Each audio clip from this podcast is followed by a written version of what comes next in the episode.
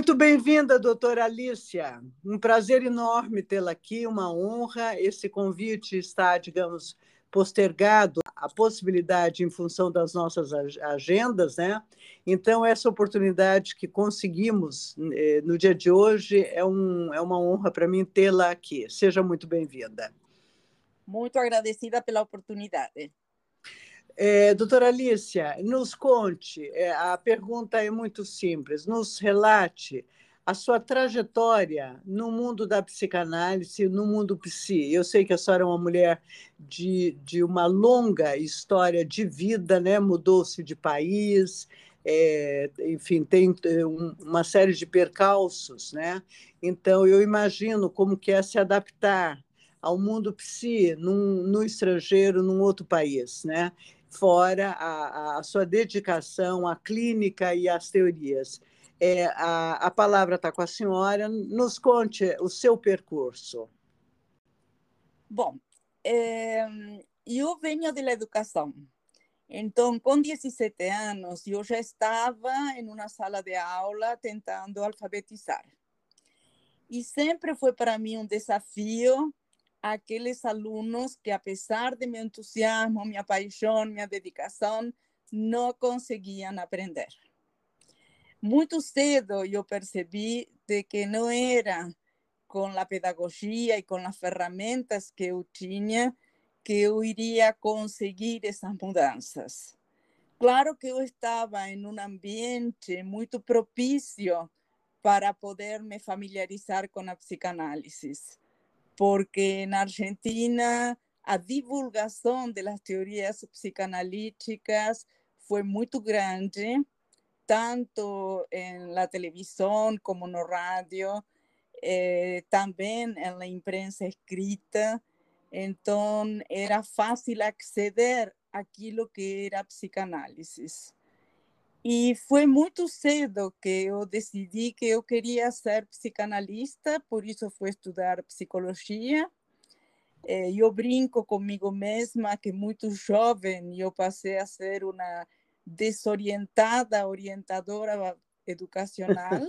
certo. É, quer dizer, a, a, primeira formação foi de professora, o que é o equivalente aqui no isso, Brasil. Isso, é, é, professora primária, de curso primário de primário e de jardim. Certo. Eu não tinha experiência de vida suficiente, mas eu trabalhava muito. Sempre evitei estar em um gabinete para poder dar diagnósticos. Eu tentava levar tudo o que aprendia na faculdade a essa escola, que para mim foi um enorme laboratório. E foi assim que eu caminhei para a psicanálise. Eh, consegui o trabalho eh, dando um concurso no sindicato gráfico. Eh, no trabalho que a gente realizou lá, nós ganhamos um prêmio. Uhum. Pero a população do sindicato além do trabalho que eu desenvolvia no hospital, eh, era com gente extremamente letrada, bem informada. Que grupo e... que era? Porque a Argentina exporta né, teorias e é, grupos fortíssimos né, na, no mundo psi. Bom, é, eu... Isso. É, tinha como supervisora naquele momento a doutora Raquel Soifer, que escribió mucho sobre psicanálisis infantil, más principalmente una obra que es eh, Embarazo, Gravidez, Parto y Puerperio, donde la idea era trabajar con la prevención. Entonces, nos trabajábamos con las madres grávidas, con las crianças, los adolescentes, más nos teníamos en las historias clínicas los pacientes identificados, fulano de tal que mora en tal lugar, que trabaja en tal jornal. Cuando en el 76 veio la dictadura, nos percebemos que esto era un perigo, porque esos trabajadores paraban la línea de producción de un jornal para hacer panfletos y obviamente les estarían en riesgo. Uhum. Então, nós precisamos alterar essas histórias clínicas para poder proteger os pacientes. E, bom, é, só, só, me permita só uma pergunta. É, isso a senhora já está cursando ou já concluiu a psicologia? Não, já era licenciada para poder trabalhar clinicamente. Ah, tá. Já tinha feito toda a psicologia. Três anos de formada, eh, mas eu tinha a experiência de ter feito todo o estágio junto com Raquel, não é? Sim, imagino, Durante... a aprendizagem. Aham durante eh, a formação em psicologia. Sim, ok. Desculpa estar tá toda hora interrompendo, imagina. imagina. Agora vou deixá-la mais à vontade, sim. Imagina. E naquele momento no Rio de Janeiro não aceitavam psicólogos para fazer a formação psicanalítica. É, só aceitavam médicos. médicos eh, las sociedades de Río estaban pasando una crisis importante. Ajá. Y yo quería la formación psicanalítica. Entonces, yo comencé a me analizar con Licia Amaral, viajando de Río para São Paulo. Ajá. E aí, eh, bom, nós também queríamos formar uma família, ter nossos filhos, meu marido falou não, não vai ser possível este projeto de vida. Eu mas... nunca soube que teve fase que a Sociedade de Psicanálise não aceitava psicólogos, só médicos. Nunca tinha sabido dessa informação. En el año 76 y 77, eh, Río de Janeiro no aceitaba. Ah, tá. Ajá. Y estaba pasando por una severa crisis con intervención de la IPA, etc. Tá. Entonces, yo viajé para São Paulo, uh, viajaba de cometa, cuando era mi aniversario ganaba pasaje de avión. Sí. Hasta que mi marido consiguió una otra colocación en el estado de São Paulo, en Sumaré, que fica muito perto de Campinas. Sim. E eu me instalei em Campinas fazendo a formação psicanalítica em São Paulo, a formação oficial, porque eu já tinha apresentado muitos cursos, etc., em Buenos Aires, mas eu não tinha a formação oficial. Também em Buenos Aires não se aceitavam, em aqueles anos duros, psicólogos. Certo. Só médicos. Isso foi, eu trabalhava no sindicato gráfico, lo que além de trabalhar no hospital de crianças, mas lo que para mim eh, se tornou em aquele momento mais persecutório e perigoso era o sindicato. Era o trabalho no sindicato. Sindicato e, gráfico. Gráfico. Então, que está frente, quase frente a la Facultad de Ingeniería en Paseo Colón. Tá. En ese momento, eh, la Junta asume en marzo del 76 y en julio del 76 Eh, meu marido já conseguiu um outro trabalho em Brasil e em... Seu. Seu marido trabalhava com o quê? em naquele momento, meu marido era engenheiro. Continua sendo engenheiro, mas ele com análise pessoal, etc., Hoy en día trabaja usando a psicanálisis eh, asesorando empresas familiares y trabajando en la sucesión y con los conflictos emocionales en las empresas. Essa época, vocês, eu acho que todo, todo mundo psi na Argentina nessa época corria algum nível de risco, certo? Não tenha a menor dúvida, porque bastava eh, ser psi para que você pudesse ser perigoso.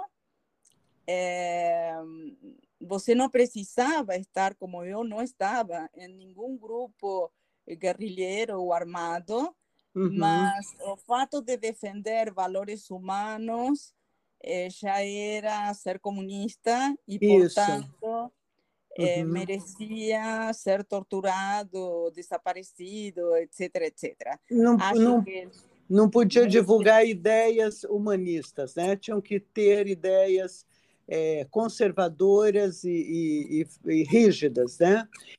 Qualquer motivo era motivo para eu desaparecer. Acho que o Museu de la Memória em el ESMA de Argentina é um passeio obrigatório para todo aquele que duvide da crueldade daquele período. Panorama histórico na ditadura da Argentina. Contextualizando esse momento político da Argentina, acho que requer uma nota rápida. A ditadura na Argentina, ela teve início com um golpe militar em 28 de junho de 1966, em que o presidente Arturo Ilia, que exercia o cargo legalmente dentro da Constituição, foi deposto. Nos 17 anos seguintes, até 1983, quatro juntas militares comandaram o país. Foi a ditadura mais violenta da América Latina, com estimativa de mais de 30 mil civis mortos na chamada Guerra Suja. Esse momento da ditadura que a doutora Alicia viveu é referente ao golpe de 24 de março de 1976. Voltando à entrevista. Nada justifica as atrocidades que foram, que foram cometidas por essa junta militar, onde eh, en nombre de criar la paz y la institución y con también lamentablemente la iglesia aliada a los militares, se cometieron enormes torturas. Sí. Eh, la Junta Militar aprendió de los nazistas las técnicas de tortura, sí. fueron alén, porque en Argentina a una situación de los desaparecidos. Sim. Entonces, muitos a, de as mães de maio, né? As mães da Praça é, de Maio, né? Foram jogados no Rio de la Plata. Ajá. Y fueron jogados en el Río de la Plata y se daban por desaparecidos, que es sí. una de las peores muertes porque a familia no tiene la condición de elaborar los rituales da morte. Sim, não, não pode. Fica um luto ad eterno, né? A família fica extremamente inculpada de como vai matar alguém que pode estar vivo. E há situações de 20, 25 anos em que os pais continuavam buscando eh, os filhos. Né? sim, Fora das atrocidades que têm se cometido con el secuestro, falsificación de papeles, etcétera, y apropiação de los filhos de essas mulheres torturadas. Sim, é, terrível, é terrível o, os filmes que a gente acompanha, né, que fizeram né? agora depois. Né? A história oficial mostra uma destas situações. El dia em que eu não nasci, outro filme que mostra esta situação de, de bebês. Não, repete, por gentileza, esse título. El dia em que eu não nasci. O dia que eu não nasci. Uhum. Que não nasci. E o outro filme é História Oficial. A História Oficial eu vi recente. Nossa, é fantástico. É que há uma orquestração, uma cumplicidade entre os militares e os empresários, onde esses filhos eh, son robados por estas familias que desean adoptar. La familia extensa biológica nada sabe del paradero de sus filhos, de sus netos. De seus netos, sim. E há processos ainda em andamento onde foi possível que muitos destes filhos voltassem à sua família de origem. Sim, graças que... à luta das mães e das avós da Praça de Maio. Eu creio que é, nas guerras da Primeira e Segunda Guerra Mundial, principalmente na Holanda, também aconteceram algo similar, né? Das crianças serem é, levadas por famílias, né, no caso, famílias é, que não eram judias, mas pegar essas crianças para garantir pelo menos a vida dessas crianças e se perderam né, a origem. É, doutora Alicia, essa grande escola que foi a Argentina, no sentido de desenvolvimento da teoria, de, não falamos, né, mas imagino eu, com a, a senhora esteve com o grupo da Raquel Seufer, mas temos também, que era bem conhecido, acho que o, o o Maurício é, Knobel já estava aqui no Brasil, não? E, e também vinha da, da, da Argentina a, a Berasturi. Eu creio que é, essas escolas, a senhora tenha passado por elas ou tenha bebido dessa fonte, não? Bom, eu bebi da fonte de Arminda Berasturi, a morte dela foi um enorme impacto, né?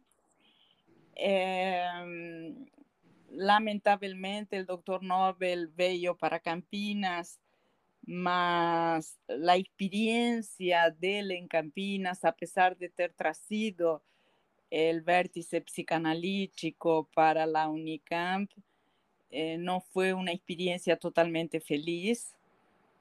Eh, en Argentina, la grande escuela eh, que yo debo mucho a los pioneros, es de que eh, a psicanálisis entró en la cultura. Entonces, era posible você escutar en la televisión, você ter eh, acceso a lo que era psicanálisis y a lo que era posible hacer con la psicanálisis.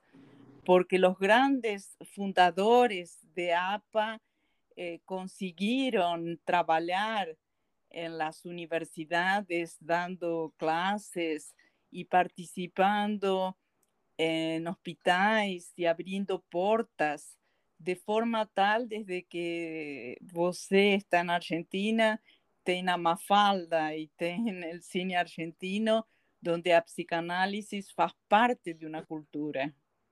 Sí. E isso tem sido muito, muito promissor, porque eu, sendo muito nova, eh, entrei em contato com o que a psicanálise era, tanto que eu eh, sempre falei que queria ser psicanalista.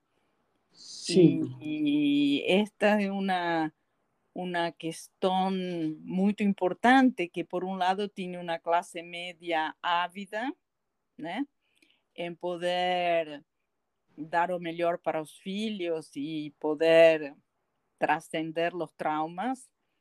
Por otro lado, tiene un pensamiento psicanalítico que se ofrecía y le llevaba a tomar conciencia, Tanto que a psicanálisis era vista como algo revolucionario, que cuando veo la dictadura en el 76, eh, muchos de los psicanalistas precisaron salir de Argentina para poder salvar a vida. Muchos han se refugiado en San Pablo, otros en Brasil, otros en España, eh, eh, justamente porque ser psicanalista, trabajar en etcétera, era realmente algo extremamente perigoso.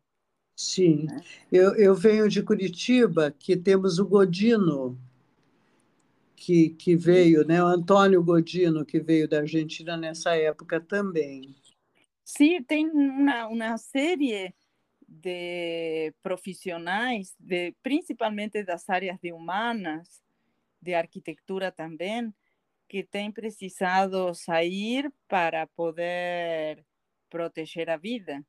Sim, sim. E foi também este, esses anos duros da ditadura que a APA precisou se fechar para psicólogos justamente para proteger a instituição, porque a psicanálise, afortunadamente, não é uma profissão regulamentada, y entonces, eh, también en Buenos Aires no se aceptaban en aquellos años duros psicólogos. Certo, Só médicos. Isso foi porque uma, uma psicóloga eh, tinha em tratamento psicanalítico a la mulher de un militar de alta patente. Esta mujer se separó de este marido y este marido usó de toda su carga institucional para hacer la guerra a la sociedad psicanalítica. Entonces, durante mucho tiempo en Buenos Aires, APA no aceptó psicólogos justamente para proteger a la institución. Ajá. Porque nós não temos a regulamentação da profissão, afortunadamente. E naquele momento os problemas éticos e políticos eram muito sérios. Então, para proteger a psicanálise e a instituição, durante muito tempo não se aceitavam psicólogos. Sim. Puxa vida, que informação é, importante essa, né? Um militar é, de alta patente é, que estava em análise com uma psicóloga. Quando a mulher se separou, este homem eh, iniciou uma guerra contra instituição. Claro. Contra a análise e contra a instituição. Então, durante muito tempo, a APA, para poder se proteger, eh, não aceita psicólogos. Uhum. Eram só médicos os que podiam estar lá.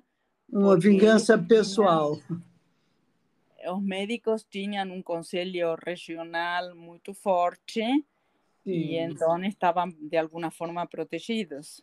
Aham, aham. Puxa vida, que fase dura, né? Muito dura. O marido providenciou rapidamente um exílio, entre aspas, é, do casal, que é voltar é, para o Brasil. Nós fomos a Rio de Janeiro, porque ele foi contratado por el Grupo Gerdau. E eu trabalhei mas não desculpa insistir um pouquinho, mas não foram obrigados a sair, vieram por precaução, por prevenção. Sim, a gente veio porque a gente tinha muito medo e em qualquer momento a gente tinha consciência de que podia ser torturado. Sim. Podia é. dormir e não amanhecer na sua própria casa. E isto nós tínhamos plena consciência. É, por isto que a gente se decidiu a imigrar. É, como eu tinha trabalhado com Raquel em um trabalho en un hospital en Lanús, la Policlínica de Lanús, que fue un lugar muy importante para el desenvolvimiento. O nome completo da Raquel, por, por gentileza? Raquel Soifer. Sim, imagina, que, que privilégio. Tive a oportunidade, em um congresso, eh, um grupo de médicos tinha visitado o serviço e tinha ficado muito entusiasmado con ese servicio que se hacía de atendimiento a la mujer grávida y se acompañaba en el parto y en el puerperio.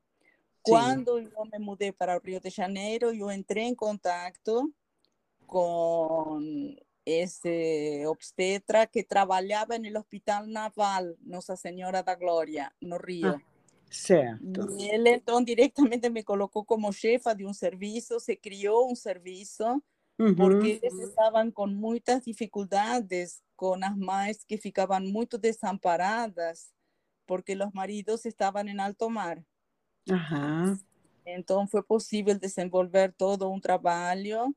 Isso, claro Desculpa, isso a senhora já tem em torno de quanto tempo de formada e experiência? Relata um pouquinho é, essas formações para porque nós falamos para colegas é, que, que conhecem bem essas instituições e falamos também para estudantes, para pessoas que almejam né, esse caminho. Bom, eh, primero, no todo psicanalista y mm, no todo buen psicanalista eh, precisa pertenecer a IPA.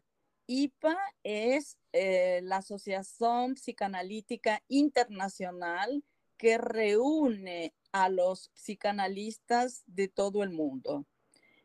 Luego ven FEPAL, que es la Federación Psicanalítica de América Latina, que como su nombre lo indica, reúne a los psicanalistas de América Latina.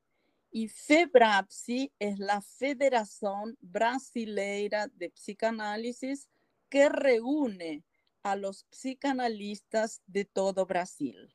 Certo. Que, que senhora... uma formação psicanalítica. A formação psicanalítica de la IPA exige que o analista tenha seu próprio análise pessoal de alta frecuencia, tenha os seminários clínicos onde ele apresenta sigilosamente a sus pacientes y son discutidos, tenga las formaciones en los seminarios teóricos y también es obligado a acompañar pelo menos dos pacientes durante 80 horas.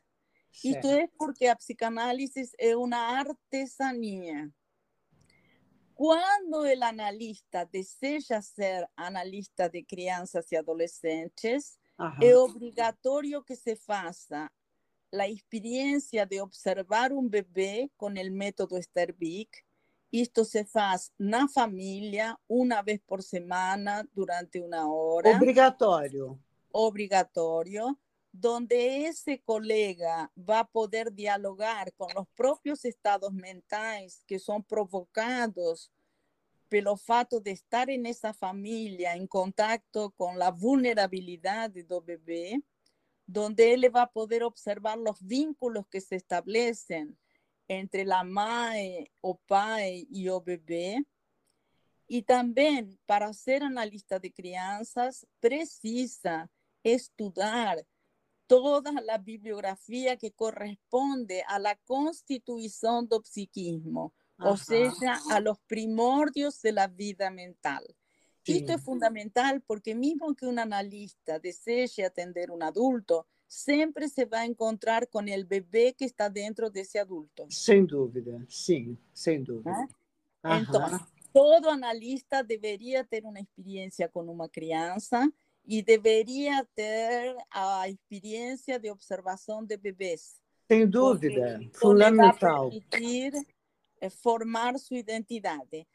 Brasil eh, nos permitió un crecimiento, una posibilidad de realización. En este momento yo estoy muy contenta y con un gesto profundo de gratitud. Yo coordeno el proyecto SOS Brasil que se inició en la pandemia, donde nos ofrecemos de tres a ocho sesiones a la población vulnerable principalmente a los bebés con las familias, a las crianzas, adolescentes y también a todos los adultos que tengan a ver con esos seres que están formando la personalidad. También tenemos un hecho instituciones. Todos los colegas de FEBRAPSI están convidados a participar. Eh, nos tenemos eh, hoy en día 50 colegas de FEBRAPSI. Então, a, a senhora comentou rapidamente é, sobre o, o doutor Maurício Gnobel aqui em Campinas, que infelizmente não, não foi tão feliz a passagem dele. Poderia falar um pouquinho mais sobre isso? Olha, Maurício Nobel é, foi o diretor del Departamento de Psiquiatría.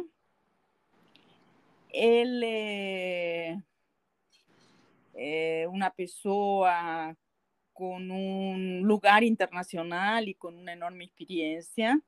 Sin duda, llevó a psicanálisis a la universidad y esto es un mérito.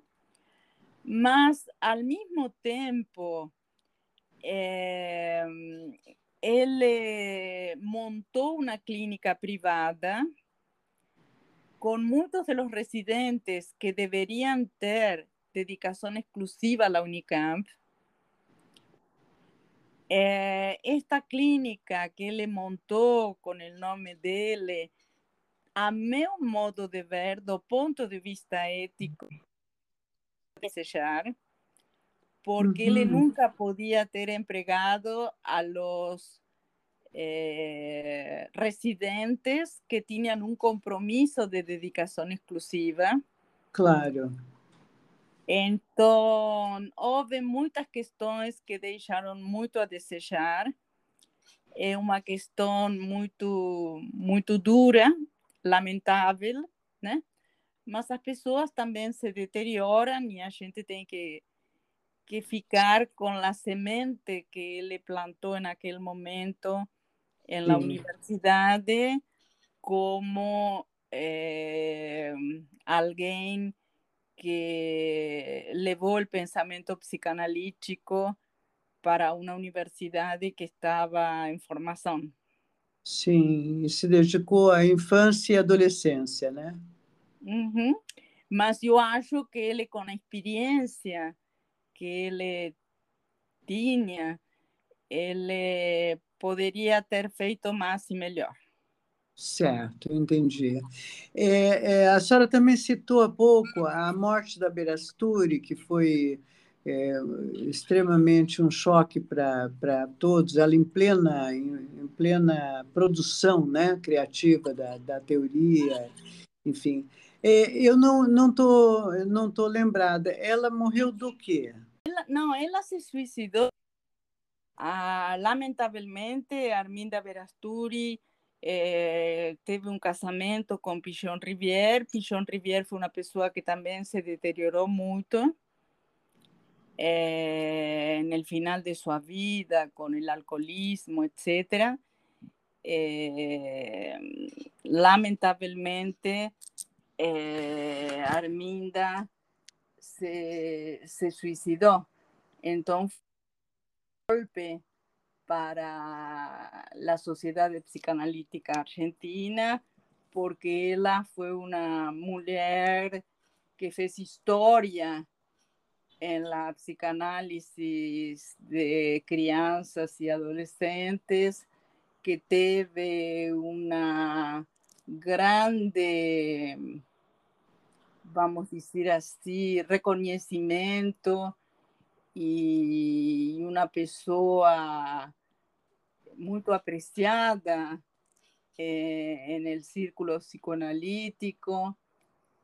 Eh, y que, bueno, por estas cosas da vida, psicanalista es também humano, não é? Sim, fora que nessa travessia tão difícil, é, teria sequelas, né? Não tem como passar por tudo isso sem sequelas, não? É, olha, é, la cuestión está de que los pioneros han feito un enorme trabajo, han feito, han enfrentado muchas eh, adversidades, ¿no? Y lamentablemente ni siempre el psicanalista ha tenido eh, una humildad como para volver a análisis. Ajá. Né? Porque nós Sim. estamos em uma profissão muito insalubre. Sem dúvida, a insalubridade requer estar tá retomando a análise né? vira e mexe, é, à medida que surge a necessidade, sem dúvida. Uhum. Então, é uma, uma pena e isto, bom, puede ser, tomara que sea una posibilidad de, de aprendizado para todos nosotros, ¿no es? sin duda. En el sentido de estarmos alertos y tener la humildad de, de voltar a autivar, Freud decía de cinco en cinco años, ¿no? para que la gente tenga una chance de, de poderse mantener en un estado mental de saúde. Que lhe permita, né, que lhe uhum. permita trabalhar. porque a gente tem um dever ético muito grande quando está atendendo, né? Sem dúvida, por favor, sem dúvida. Quer dizer, a senhora teve um contato nessa sua juventude, o início da, da sua vida profissional, com esses grupos, é, Raquel Seufer, é, Arminda Aberasturi, Pichon Rivera, é, é, Nobel, né? Maurício Nobel. Bom, eu conheci, eu trabalhei com Raquel Seufer niños y luego en el Policlínico de Lanús con gravidez, parto y puerperio. ¿eh? Sí. Entonces, eh, sin duda, ellas ensinaron mucho. Eh, mujeres de una personalidad muy fuerte, ¿no?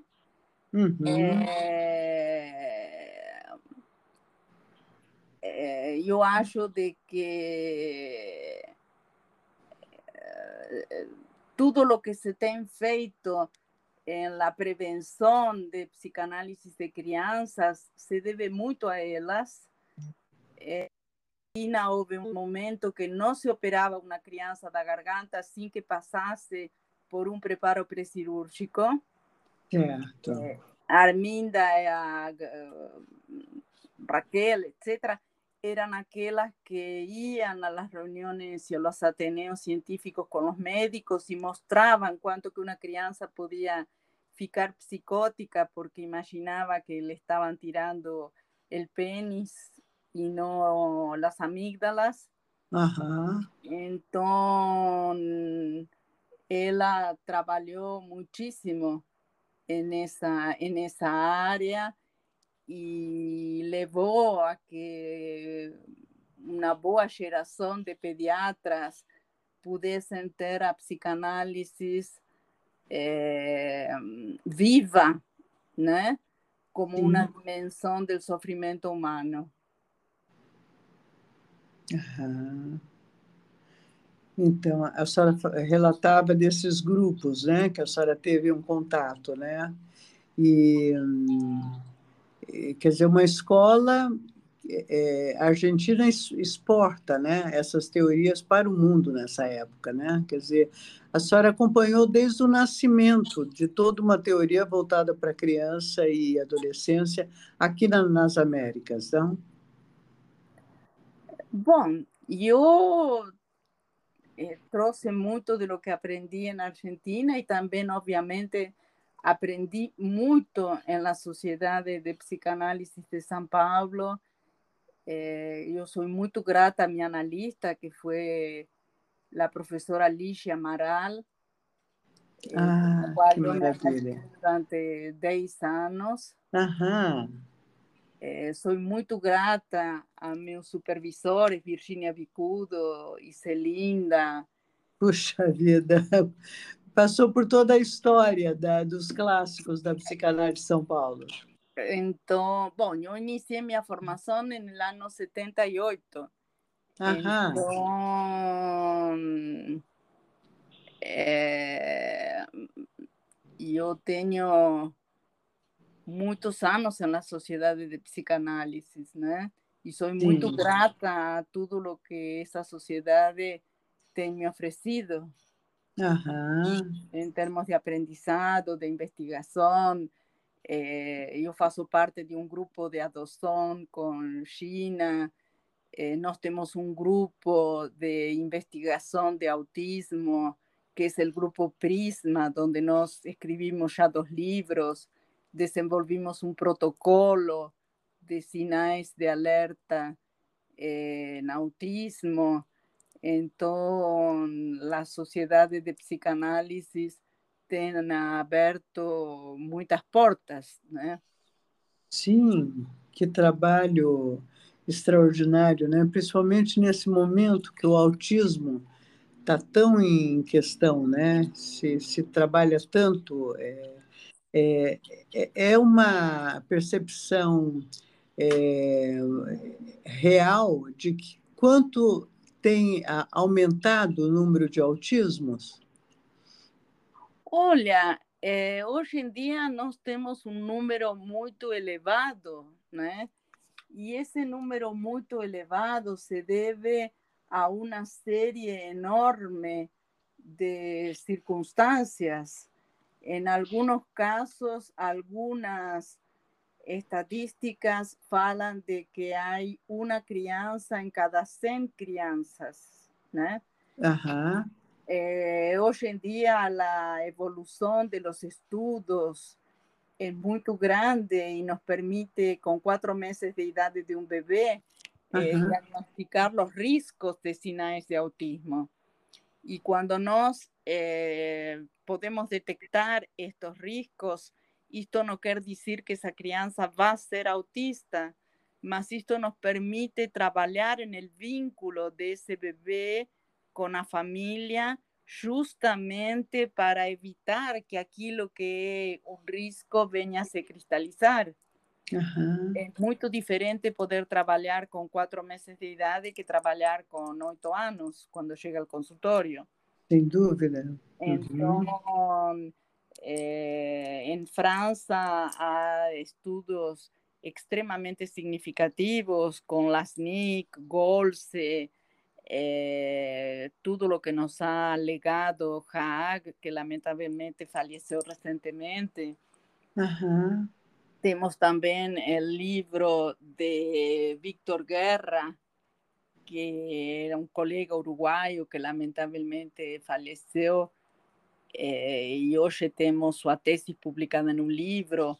Entonces, en la Sociedad de San Pablo hay una clínica de 0 a 3 eh, con Cecilia Pereira, con María Ángela Méndez de Almeida, con Fátima Batistelli, donde se trabaja intensamente y, aquellos que escuten pueden procurar la Sociedad Brasileira de Psicanálisis, que esa clínica de 0 a 3 ofrece tratamiento gratuito Olha, que fantástico. Uhum.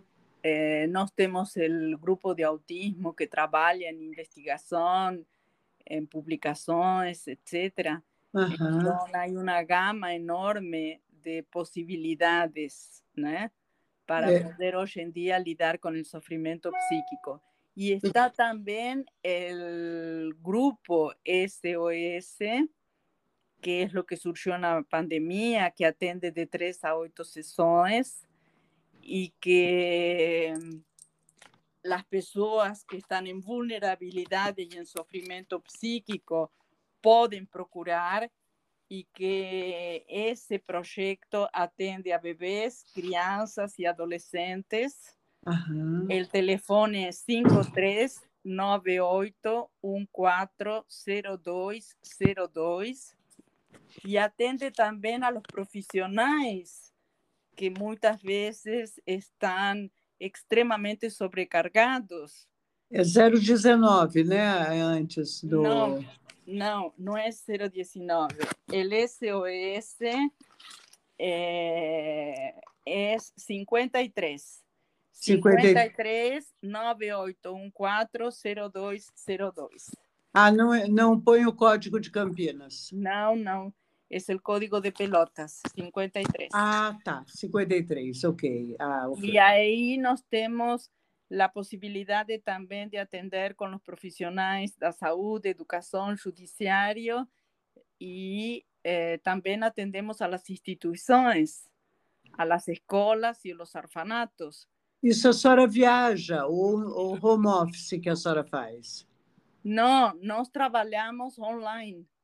Online. Online en todo Brasil y los colegas que trabajan en el SOS son de la FEBRAPSI, la Federación Brasilera de Psicanálisis de eh, Brasil, y también eh, atenden a todo Brasil. Nosotros tenemos 60 analistas que están trabajando. Puxa vida, que trabalho fantástico. E criança e adolescentes? Ou criança, mais... adolescentes e bebês. E bebezinhos. E também sim. nas instituições, porque a pandemia nos deixou 200 mil órfãos. Certo. Então, os... nas instituições. Sem os pais, sem os pais, né?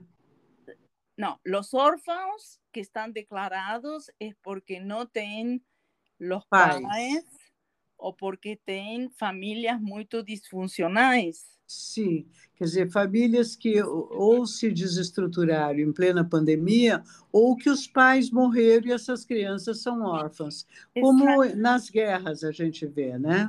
Exatamente, e tem é, uma necessidade de que essas instituições sejam lugares que possam promover a saúde mental, não podem Sim. ser depósitos. Sem dúvida. Puxa vida, então, que trabalho. A gente tem que trabalhar intensamente para que essas instituições sejam lugares de vida. Cuidar de um bebê não é trocar a fralda e dar-lhe tantas miligramas de leite. Sim. Esse bebê tem que ser estimulado, esse bebê tem que ser interpretado, alguém tem que cantar para ele, de preferência a mesma pessoa, para que ele possa vir a reconhecer a essa pessoa ese bebé precisa tener un nombre, no puede ser el bichinho o el negrito, precisa tener un nombre porque el nombre es el verso de la identidad. Entonces, hay un trabajo enorme que es posible hacer para construir a subjetividad y que la crianza no sea tratada como si fuese un bicho. Sí, sí. A senhora, com toda essa experiência com as questões, nós estamos falando o quanto aumentou né, a, o autismo. Eu sei que é, não se tem um, um, diagnóstico fechado, a causa é essa, ela é complexa e múltipla, né? A senhora atribui o que? Esse aumento e os sintomas do autismo? Olha, primeiro que é algo multifactorial, onde eh, está la intervención de muchos factores. Eh, como muy bien você misma dice, es algo extremadamente complejo. Eh, lo otro que nos tenemos que enfatizar es que no se trata de culpabilizar a los pais. Los pais hacen o mejor que es posible hacer y los pais precisan ser los mejores aliados para llevar adelante un bebé que apresenta estos sinais, né? Eh, hay algunas cuestiones que no podemos nomear, né? Que son, que son cuestiones preocupantes de esta cultura, que es el uso de telas, el uso de televisores, de pantallas, de iPads, de computadores, eh, até os três anos, a criança não deveria ter tela alguma. Até três, eh, a partir de três anos, pelo menos até três anos, não ter nada, contato digital. Nada. E logo ter um contato é, ao lado dos pais e de meia hora por dia. Sim. De la mesma forma, o ideal que ni siempre es posible, es que una crianza pueda entrar en una institución que va a tener una otra cultura, otras exigencias, etcétera, con tres años de edad. Porque tres años de edad la crianza ya consiguió controlar esfínteres, consiguió se separar de los contenidos de su cuerpo, tiene la condición de se separar de las figuras de origen, mamá y papá, tiene la posibilidad de simbolizar, esto quiere decir, yo no estoy con mamá y con papá, más mamá y papá están dentro de mí. Entonces están presentes en ausencia. Cuando nos tenemos hoy en día crianzas yendo a las creches con meses y a veces por longuísimos periodos, esa crianza se le exige un esfuerzo enorme de sobreadaptación. Porque no es lo mismo el contacto con una babá bien entrenada, una babá que sea orientada para que no use celular, no use televisión, etcétera, que pueda se sentar en un chão y que pueda brincar, eh, no es lo mismo que estar en un grupo, por menor que sea yo grupo, que va a tener solo un cuidador. Sí. Então, eh, nós temos uma série de né, que são pedras no caminho para o desenvolvimento harmonioso uhum. da personalidade. Temos também uma outra questão que é muitas vezes a falta de conhecimento da equipe de saúde. Então, a equipe de saúde não está preparada para poder eh, diagnosticar estes sinais de risco. Ajá. E quando a criança chega para o consultório, chega muito tarde. É muito comum que os pais nos contem. Mas eu percebia que ele não olhava no meu olho, eu percebia que ele não ria, eu percebia que ele sempre estava de mau humor. E quando eu levava isto para o pediatra, o pediatra me falou: calma, mamãe, você está ansiosa, o tempo vai resolver, tenha paciência. Uhum. E nós temos que ter muita clareza que tempo não resolve problema mental, tempo só complica. Dúvida. tem nenhum ginecólogo que diga, senhora, vamos a esperar este nódulo. Um ginecólogo uhum. vai dizer, vamos fazer uma biópsia, uma mamografia, uma ecografia, porque tem o câncer em mente como hipótese. Sim. E sabe que o tempo é ouro. Nós também precisamos ter uma consciência que quando falamos de desenvolvimento mental, tempo é ouro. Pensemos em lo que é capaz de conseguir uma criança em um ano de vida. Ajá. Então, nós não temos eh, que esperar.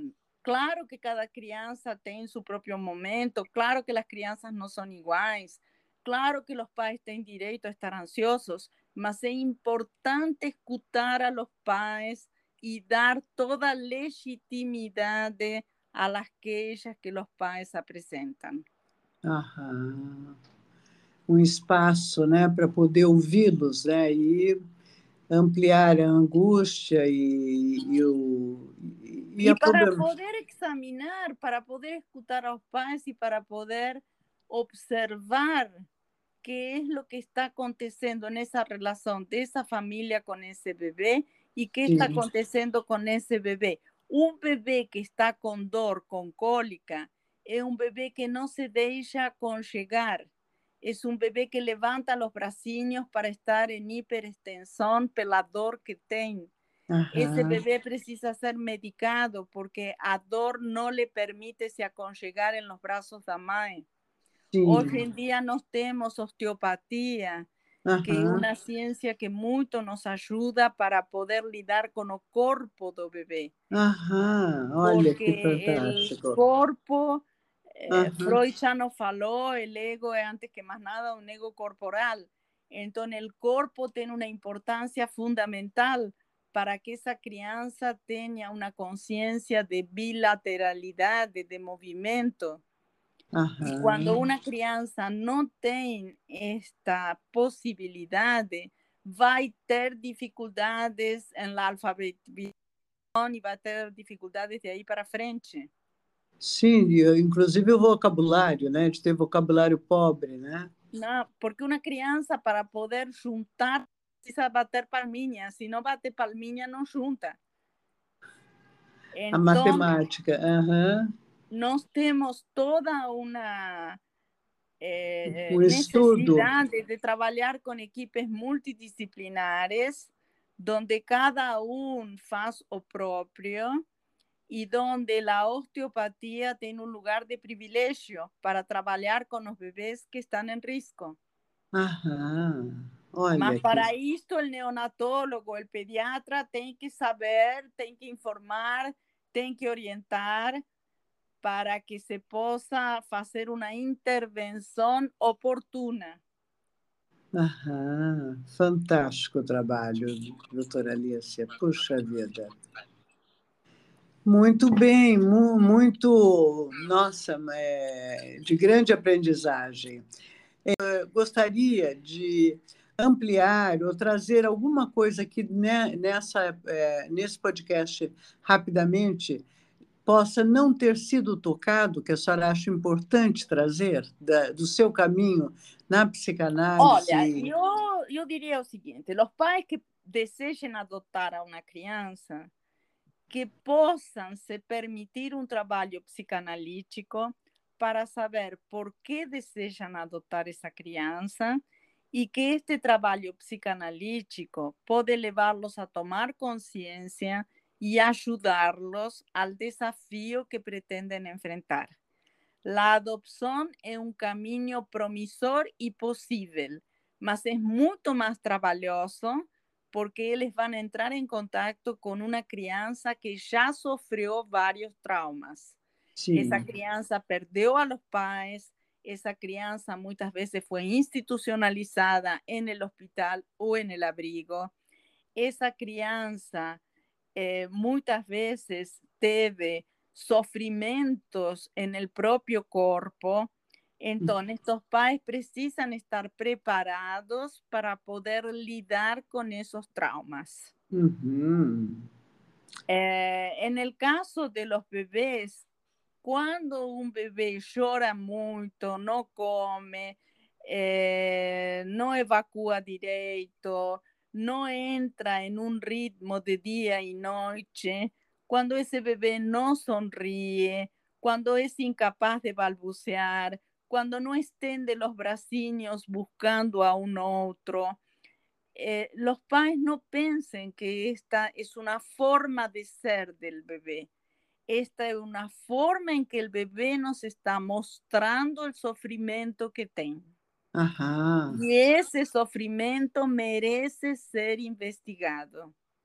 Entonces, eh, procuren, hay centros como la Sociedad de Psicanálisis, DAC, que atiende a presos eh, simbólicos o atiende de grasa. Presos sociales.